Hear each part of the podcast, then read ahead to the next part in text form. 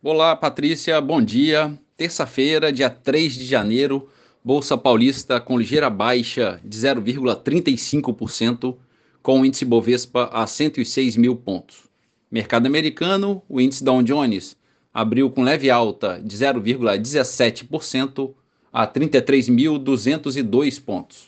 A Nasdaq a 10.532 pontos, alta de 0,63%.